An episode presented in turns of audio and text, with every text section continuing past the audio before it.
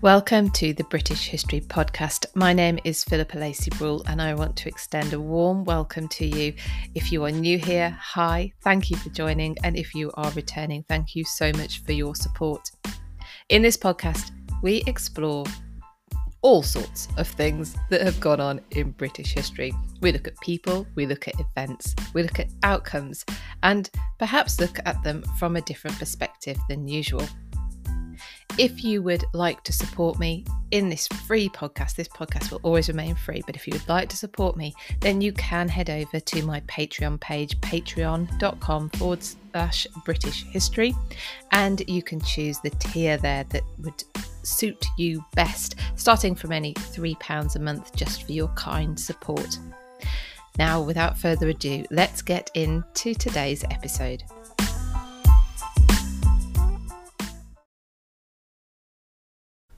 Our first Christmas Day broadcast from a monarch was George V in 1932.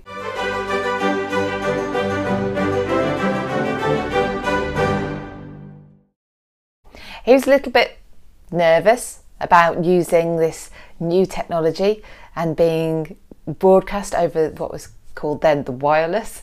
But he had been reassured by a visit to the BBC earlier on in the summer and seen how they were doing it, and so agreed that this would be a great way to address the Empire on Christmas Day.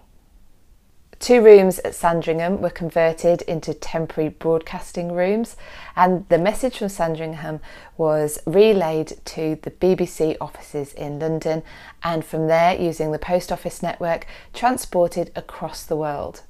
The message reached Canada, Australia, India, South Africa, and Kenya. And George said, I speak now from my home and from my heart to you all, to men and women so cut off by the snows, the desert, or the sea that only voices out of the air can reach them.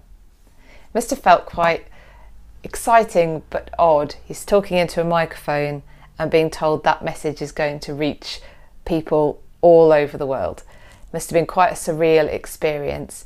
So, George V's speech had set that tradition of the monarch addressing the nation every Christmas Day.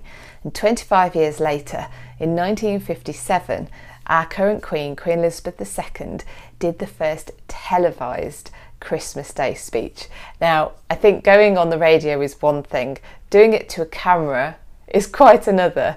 Our Queen's first speech in 1957 went like this 25 years ago, my grandfather broadcast the first of these Christmas messages.